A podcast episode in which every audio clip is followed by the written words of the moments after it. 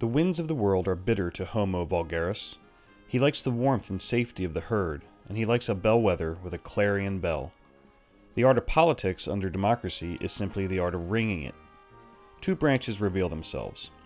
There is the art of the demagogue, and there is the art of what may be called, by a shotgun marriage of Latin and Greek, the demoslave.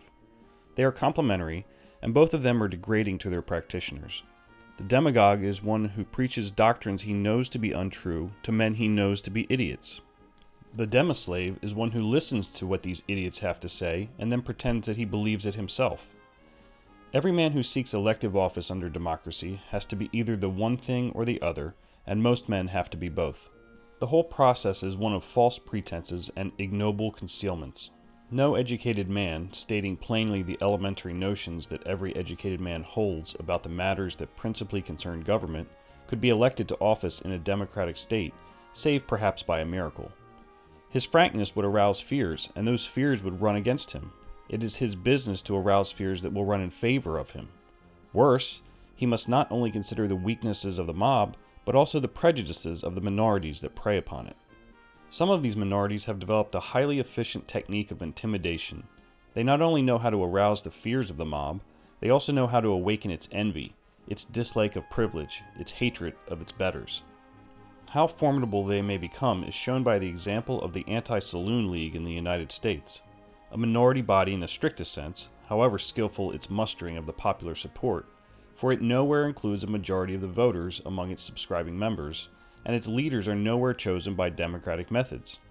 And how such minorities may intimidate the whole class of place seeking politicians has been demonstrated brilliantly and obscenely by the same corrupt and unconscionable organization. It has filled all the lawmaking bodies of the nation with men who have got into office by submitting cravenly to its dictation, and it has filled thousands of administrative posts, and not a few judicial posts, with vermin of the same sort. Such men, indeed, enjoy vast advantages under democracy. The mob, insensitive to their dishonor, is edified and exhilarated by their success. The competition they offer to men of a more decent habit is too powerful to be met, so they tend, gradually, to monopolize all the public offices. Out of the muck of their swinishness, the typical American lawmaker emerges. He is a man who has lied and dissembled, and a man who has crawled. He knows the taste of boot polish. He has suffered kicks in the tonneau of his pantaloons. He has taken orders from his superiors in knavery, and he has wooed and flattered his inferiors in sense.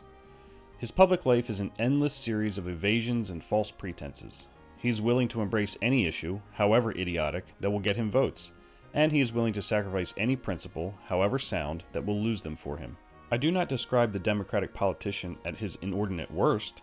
I describe him as he is encountered in the full sunshine of normalcy.